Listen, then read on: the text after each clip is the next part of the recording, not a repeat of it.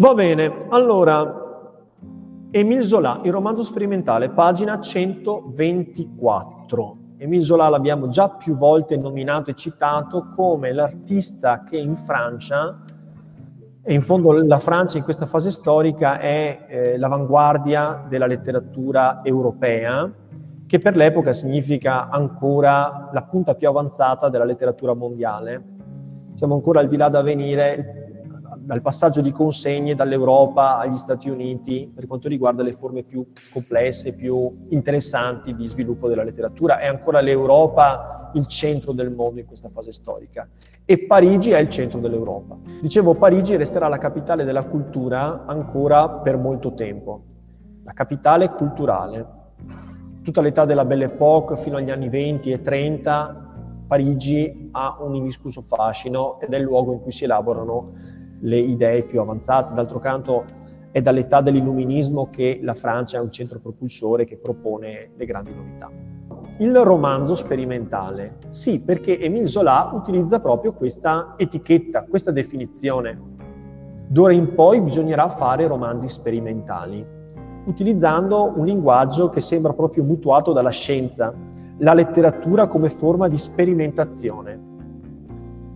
Ma non so fino a che punto possa essere convincente questa suggestione di innervare la letteratura con eh, l'introduzione di elementi che possono essere quelli appunto del, della scienza, del metodo scientifico. In realtà in letteratura non si può fare nessun esperimento.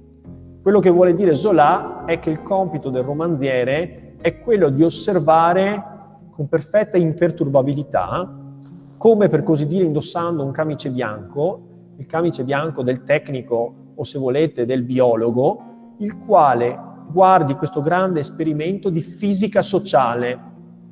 E Comte utilizzava anche questa definizione prima di parlare di sociologia. La fisica, lo sappiamo, è la scienza della natura. Esiste una scienza sociale, una fisica sociale. In fondo i comportamenti delle società non sono altro se non una forma particolare di natura, la natura umana che aggregata forma le società. Allora Zola dice noi dobbiamo osservare la società e rappresentarla con eh, meticolosa e dettagliata foga analitica, precisione analitica. Dobbiamo indicare il dettaglio e dobbiamo cercare di portare alla luce le leggi universali, esattamente come fa lo studioso della fisica, il quale osserva per esempio la caduta dei gravi e da ripetute sperimentazioni finisce per arrivare a formulare una legge matematica che unifica i fenomeni, dimostrando che sono tutte manifestazioni particolari di un'unica legge fondamentale, la cui validità pretende che sia universale. Perché noi riteniamo che la gravità funzioni sulla Terra, ma anche su Marte, ma anche su Andromeda, in qualunque parte dell'universo. Analogamente, se l'uomo è un fenomeno naturale, dobbiamo convenire, secondo Zola, che si comporti esattamente come si comporta un sasso, come si comporta eh, qualunque oggetto fatto di materia. Quindi la complessità non deve essere scambiata per libertà. L'umano è determinato e se l'umano è determinato, determinate sono anche le, so- le società. Qual è il contributo che la letteratura può dare? È un contributo alla rappresentazione della società ripulita da elementi esterni, come avviene durante l'osservazione scientifica. Si fa un esperimento, perché si fa un esperimento? Lo si fa per ripulirlo da tutte quelle interferenze esterne che possono impedirti di portare alla luce quella che è la legge matematica, cioè la legge di natura, che presiede e che determina il comportamento degli oggetti della natura. Quindi fare un romanzo sperimentale su che cosa concentrare l'attenzione? Sulla famiglia, sull'ambiente e sulla storia, sul tempo. Per fare questo sarà necessario costruire dei grandi cicli romanzeschi, cioè non è sufficiente un romanzo.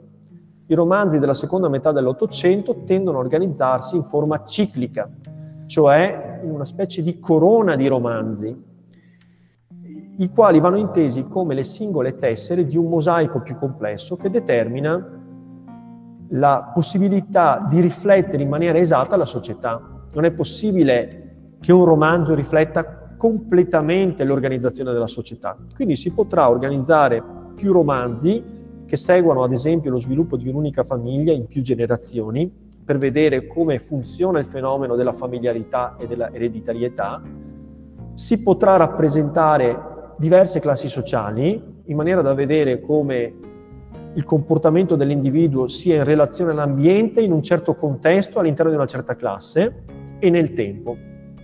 In questa maniera naturalmente si viene indicando ai romanzieri la strada di opere più articolate che superano la dimensione del singolo romanzo per configurarsi in cicli romanzeschi. Per esempio, Zola scrive il ciclo dei Rougon-Macquart. Questo ciclo prende il nome dalla famiglia che viene qui rappresentata. In Italia avremo Giovanni Verga che scriverà il ciclo dei Vinti, un ciclo che rimane poi incompleto e di cui parleremo a tempo debito. A volte questi cicli sono composti da decine di romanzi e non sempre questi grandiosi progetti vedono completamente la luce, magari vengono scritti alcuni, ma non tutti questi romanzi. Zola è un grande scrittore, molto prolifico, scrive parecchi romanzi che fotografano soprattutto le piaghe sociali, quelle che vengono chiamate i tranche de vie, cioè degli spezzoni, gli spaccati di vita quindi c'è, c'è, il meno possibile l'invenzione e c'è il più possibile la documentazione di, di, realtà naturali, sociali, in particolare in quelle che sono le piaghe sociali, cioè i problemi della società del, del, dell'Ottocento, della seconda metà dell'Ottocento. Allora cerchiamo di capire come Zola vuole procedere nella realizzazione dei suoi romanzi. Intanto deve passare un concetto, la figura del narratore onnisciente, e soprattutto che interviene a commentare e che funziona un po' come un Virgilio che conduce Dante nella visita dell'oltremondo, che è per esempio la funzione del narratore che abbiamo trovato in Manzoni. Manzoni fa questo, cioè è l'intermediario tra noi e la storia, ci aiuta a capirla, ci dà le digressioni, ci spiega come va interpretato un certo fenomeno, un certo processo storico, esprime giudizi, insomma discute con noi e fa da intermediario tra noi e la materia. Tutto questo scompare nel romanzo del secondo Ottocento.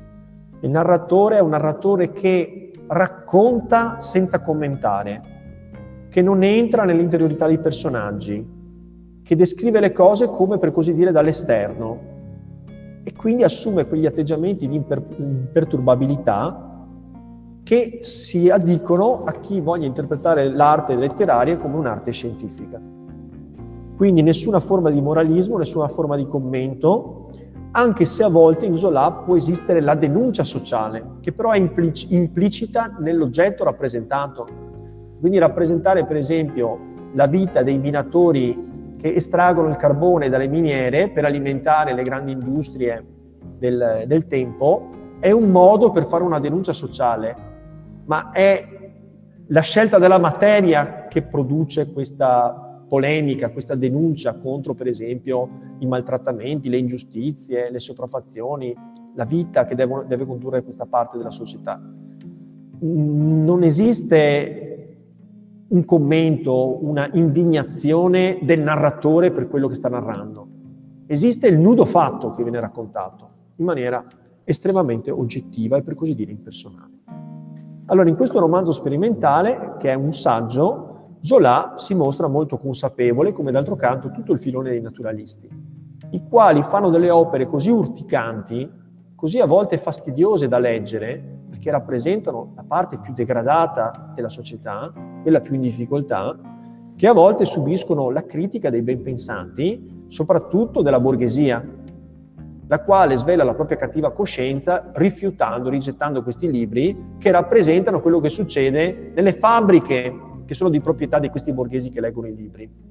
Quindi non è una narrativa di per sé facile, a volte è una narrativa che ha una grande forza d'urto, un grande impatto sulle persone.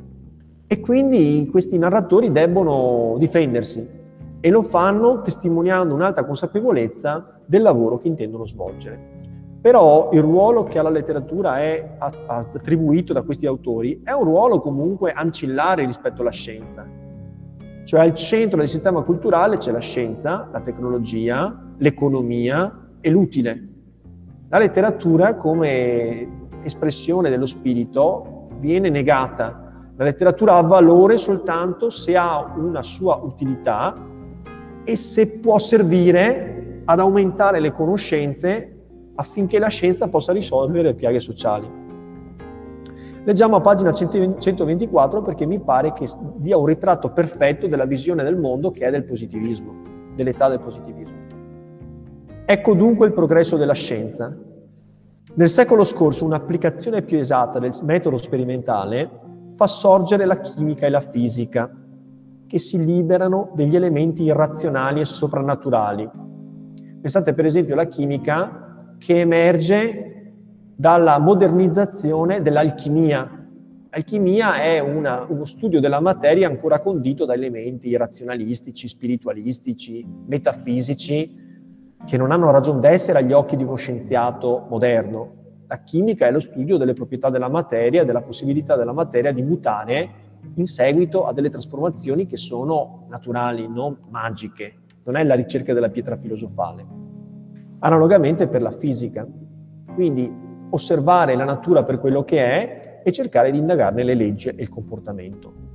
Infatti nell'età del positivismo non è importante la domanda qual è il significato delle cose, ma come funzionano le cose, che il tipo di sapere che si vuole come dire, favorire è un sapere utilitaristico. È importante sapere come funzionano le cose per poterne fare uso, per poterle dominare, per poterle prevedere, non porsi domande di natura esistenziale, non doma- porsi domande di natura filosofica, cioè di significato. L'importante è una conoscenza che dia potere. In questo senso mi sembra di poter dire che viviamo in tempi di neopositivismo, cui la, la conoscenza è importante per l'utilità che se ne può trarre. E l'utilità poi è un'utilità valutata in termini economicistici. Si scopre, dice Zola, grazie all'analisi, che vi sono leggi immutabili, si diventa padroni dei fenomeni. Per noi oggi è scontato, però non era scontato che l'universo fosse ordinato invece che caotico. Per millenni si è guardato l'universo cercando di capire se avesse un senso e un ordine oppure no. Apparentemente il mondo è caotico, così come caotica è la manifestazione, per esempio, della vita spirituale delle persone, ma può darsi che continuando a studiare si possano trovare delle leggi matematiche che governano il comportamento delle persone, le emozioni umane, i sentimenti e i pensieri. Poi un nuovo passo è compiuto. Gli organismi viventi, nei quali i vitalisti ammettevano una forza misteriosa, sono a loro volta ricondotti entro il meccanicismo che regola tutta la materia. La scienza prova che le condizioni di esistenza di un fenomeno sono le stesse negli organismi viventi e nei corpi bruti, e allora la fisiologia assume a poco a poco la certezza della chimica e della fisica. Ma ci si fermerà a questo punto? Certamente no. Questo è un discorso, mi pare, che noi oggi diamo per assodato assolutamente non scandaloso.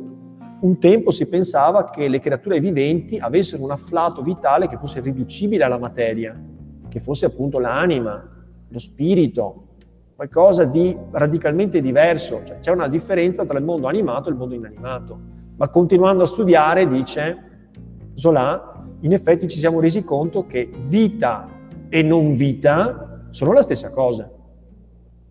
Infatti per mantenerci in vita noi ci nutriamo di non vita, cioè di cose che sono morte. E quando moriamo, noi che siamo della vita, ci trasformiamo in non vita. Quindi non esiste una distinzione netta tra ciò che è vivo e ciò che non è vivo. E i nostri corpi non ubbidiscono a delle leggi particolari che hanno a che vedere con lo spirito, ma fino a prova contraria sono fatti di materia e ubbidiscono alla chimica, alla fisica, alla gravità, all'elettromagnetismo, alle forze nucleari, quello e non ad altro. Per cui il corpo per noi è una macchina. Ma dobbiamo fermarci qua? Se il corpo è la macchina, allora anche la mente lo è. E se la mente lo è, allora siamo completamente delle macchine.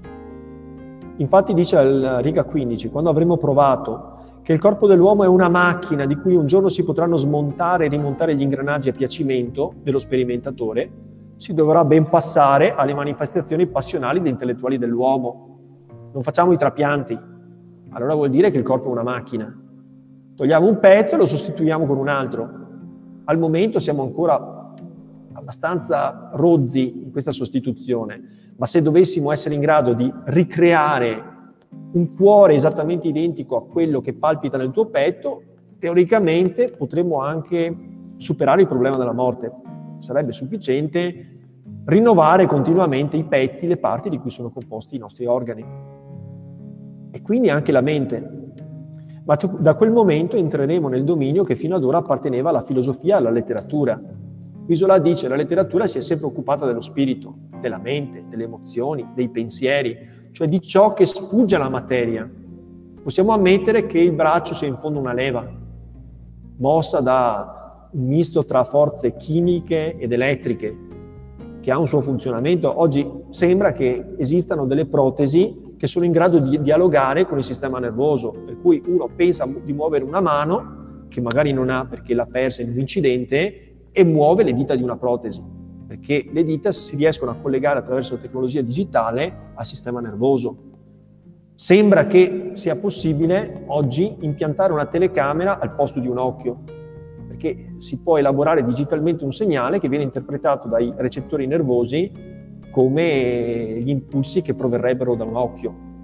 Chiaramente siamo ancora ai rudimenti, però la direzione è quella del transumanesimo, cioè della, della mescolanza tra l'uomo e la macchina.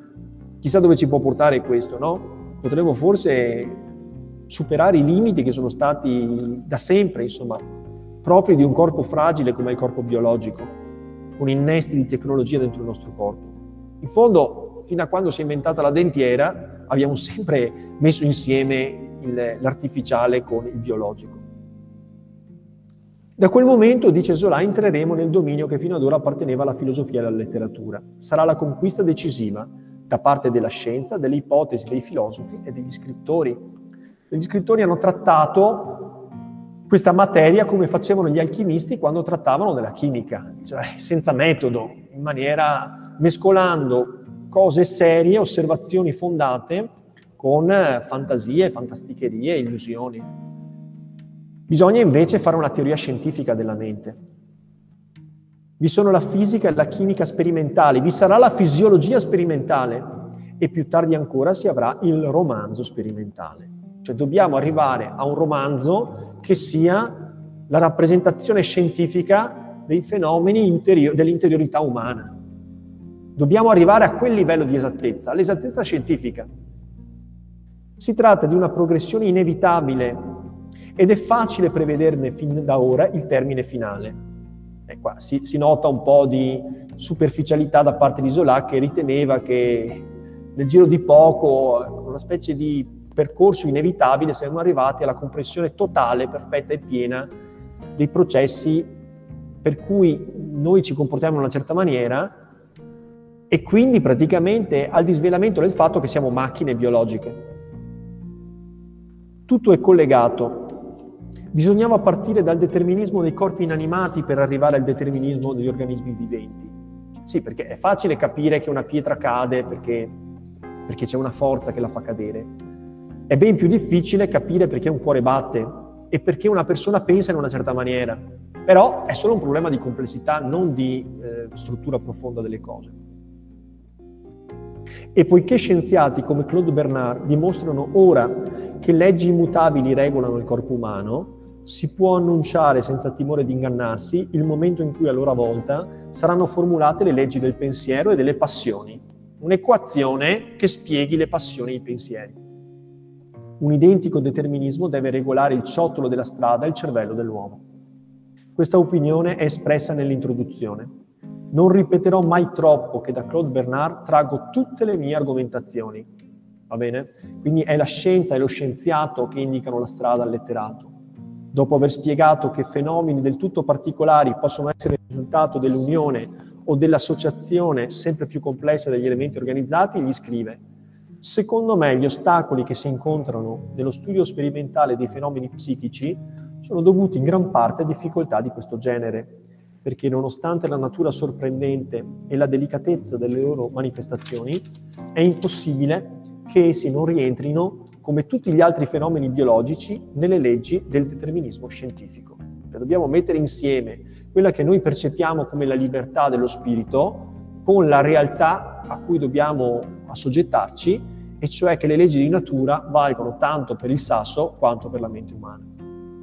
È chiaro, più avanti indubbiamente la scienza scoprirà il determinismo delle manifestazioni cerebrali e passionali dell'uomo. Da quel momento la scienza entra dunque nel terreno che appartiene a noi romanzieri, che ora analizziamo l'uomo nella sua azione individuale e sociale.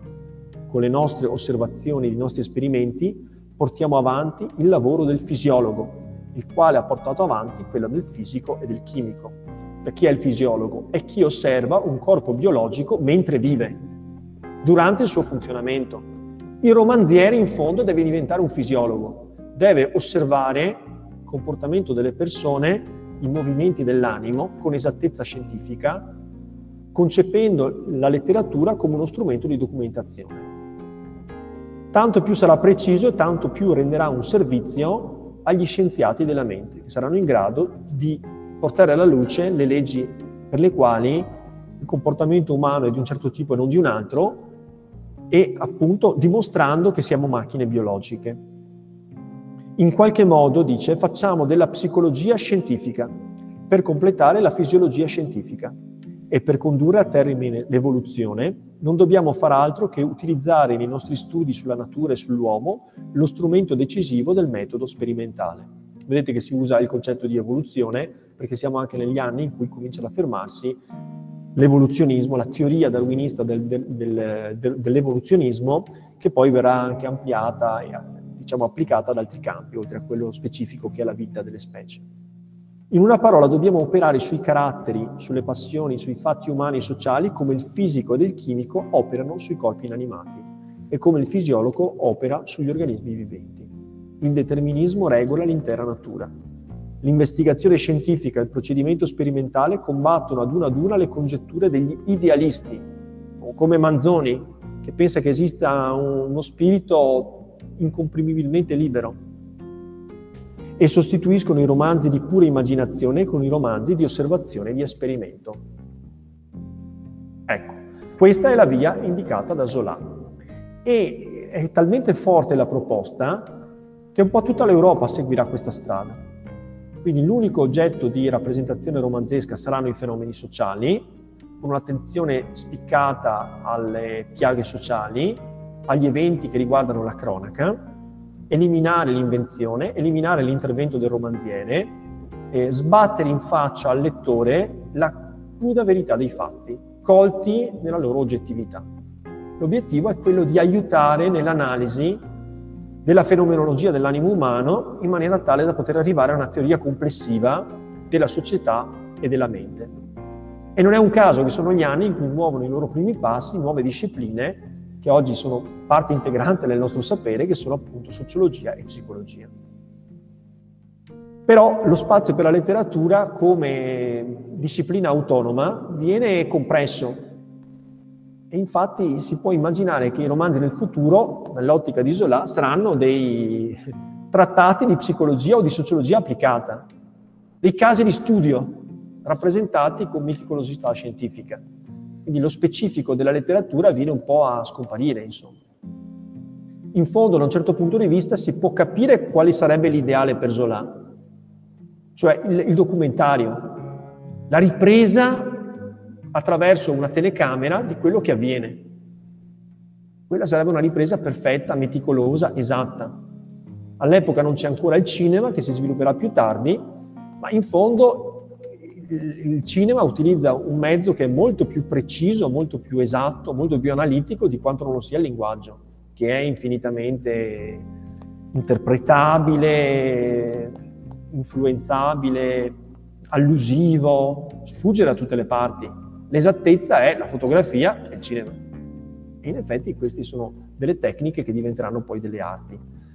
È molto illusorio pensare che comunque attraverso la riproduzione meccanica della realtà si possa arrivare alla verità della realtà. Lo sappiamo benissimo, insomma, fotografie e cinema comunque sono arti a loro volta, perché dietro c'è sempre la mente umana che inquadra, immagina, monta, seleziona, e questa è un'attività che, che è già un'interpretazione, insomma, della realtà. Bene, io mi posso fermare qui perché ho toccato i punti che mi servivano dal naturalismo francese nascerà il verismo italiano. parleremo di questo la prossima volta. Questa visione non è una visione tradizionale, noi abbiamo sempre considerato che il vivente fosse diverso dall'inanimato e che la, ancora oggi, sebbene tu abbia detto con questa disinvoltura che la mente umana in fondo è una macchina, noi non ci sentiamo macchine biologiche. E vorrei anche dire che questa visione totalmente deterministica della natura ha subito un grosso colpo dalla scienza del Novecento, che ha dimostrato come la natura sia fondamentalmente indeterministica e non deterministica. Però questa forse è una cosa di cui dovremo parlare più avanti quando parleremo della, della svolta novecentesca della, della cultura e anche della scienza. Per cui non è oggi pacifico il fatto che noi siamo macchine biologiche. Sì, è vero che il corpo funziona con una grande complessità, ma siamo fatti di parti della materia, per cui le leggi che valgono per i corpi celesti valgono anche per noi, insomma, indubbiamente. E va bene. Però il fatto che la nostra mente non sia fondamentalmente libera non è pacifico. E forse è la cultura del nostro tempo che è neopositivistica e crede questo. Però non è la verità assoluta, non, non sappiamo ancora cioè, alcune domande fondamentali che sono state poste dalla filosofia presocratica non sono ancora state risolte. Per esempio, pongo una domanda banale che si ponevano i presocratici. La materia è corpuscolare o è infinitamente divisibile? Cioè, su questo punto non siamo ancora arrivati a sapere la verità. No, ed è una, è una domanda che è stata formulata 3000 anni fa. Cioè, se io prendo un oggetto e lo divido, e lo divido, arrivo a un punto indivisibile oppure no? Poi le teorie si sono sprecate, la più famosa è la teoria dell'atomo, ma oggi sappiamo troppo bene che l'atomo si spezza e le componenti di cui è fatto l'atomo si spezzano a loro volta. Analogamente, sebbene tutto lasci pensare che noi siamo fenomeni della natura, soggetti alle leggi di natura, non è ancora chiaro se esista la libertà in natura oppure se la natura sia determinata. Il determinismo universale comunque ha subito una grossa crisi nella scienza del Novecento che ha dimostrato come a livelli minuscoli, microscopici, la natura fondamentalmente sia indeterministica e probabilistica e non deterministica. Quindi questa visione di Zola e di Comte sembrano molto ingenue allo scienziato di oggi. Vabbè, io abbiamo già parlato di questi temi, come per esempio dagli anni Ottanta che eh, i migliori scacchisti del mondo vengono continuamente battuti dai, dai computer. Vogliamo per questo concludere che i computer sono più intelligenti dell'uomo? Non mi pare proprio, insomma. Dobbiamo, dobbiamo, dobbiamo, dire che giocare a scacchi deve essere una pratica molto stupida se perfino delle macchine riescono a farla, farla meglio di noi. D'altro canto, pensiamo che un'auto sia migliore di un uomo perché corre più veloce? No. Quindi se un computer o un robot eh, esegue una sinfonia come un umano, va bene, prenderemo atto che non è in quello che consiste lo specifico umano. Però credo che il tema sia il tema della generalità dell'intelligenza umana, cioè noi abbiamo un'intelligenza versatile, generale, flessibile, mentre una macchina ha un'intelligenza che esiste ma è limitata a un campo molto ristretto. Non sappiamo se saremo in grado di costruire delle, delle macchine che siano in grado poi di diventare più intelligenti di noi. Questo sarebbe l'uovo di Colombo perché risolverebbero i nostri problemi. Però poi forse ne aprirebbero anche altri. Ad ogni modo, al momento voglio dire che la questione della nostra esistenza come macchine non è risolta. Non è risolta. Anche se sembra logico pensare che, che in fondo la nostra libertà sia più che altro una sfocatura prospettica che non un dato reale cioè il fatto che noi ignoriamo i meccanismi del nostro funzionamento per cui ci sentiamo liberi. Ma forse una, una creatura più intelligente potrebbe spiegare l'algoritmo del, della mente umana e, e, e, far rientrare nel determinismo anche il funzionamento della mente. Però al momento non ci siamo. Ok, penso che abbiamo seccato abbastanza i, i vostri compagni, quindi direi che possiamo chiudere la comunicazione qua.